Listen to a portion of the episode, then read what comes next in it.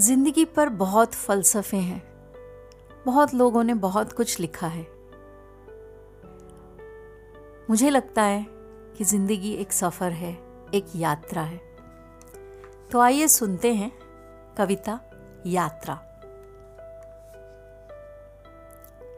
एक सफ़र है जीवन। यहाँ से वहाँ तक। जमी से आसमां तक। बस एक सफ़र है जीवन। सिर्फ़ उम्र बढ़ाने का, यूँ ही जिए जाने का और यूँ ही मिट जाने का क्या दर्दनाक हादसा है जीवन?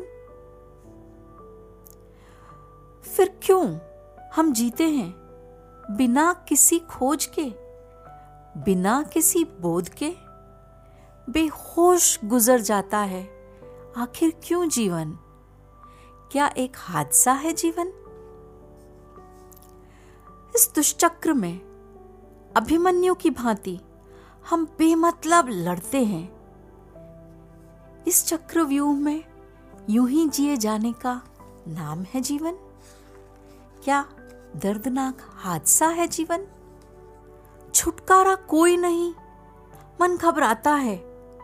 जैसे अब तक बीता है, आगे भी बीतेगा। क्या मेरा जीवन? क्या एक दर्दनाक हादसा है जीवन?